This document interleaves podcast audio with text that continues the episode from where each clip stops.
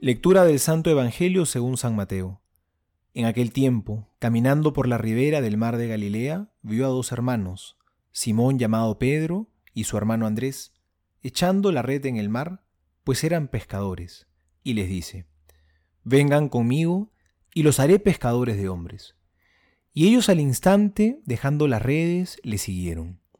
Caminando adelante, vio a otros dos hermanos, Santiago el de Zebedeo y su hermano Juan, que estaban en la barca con su padre Zebedeo, arreglando sus redes, y los llamó. Y ellos al instante, dejando la barca y a su padre, le siguieron. Palabra del Señor, gloria a ti, Señor Jesús.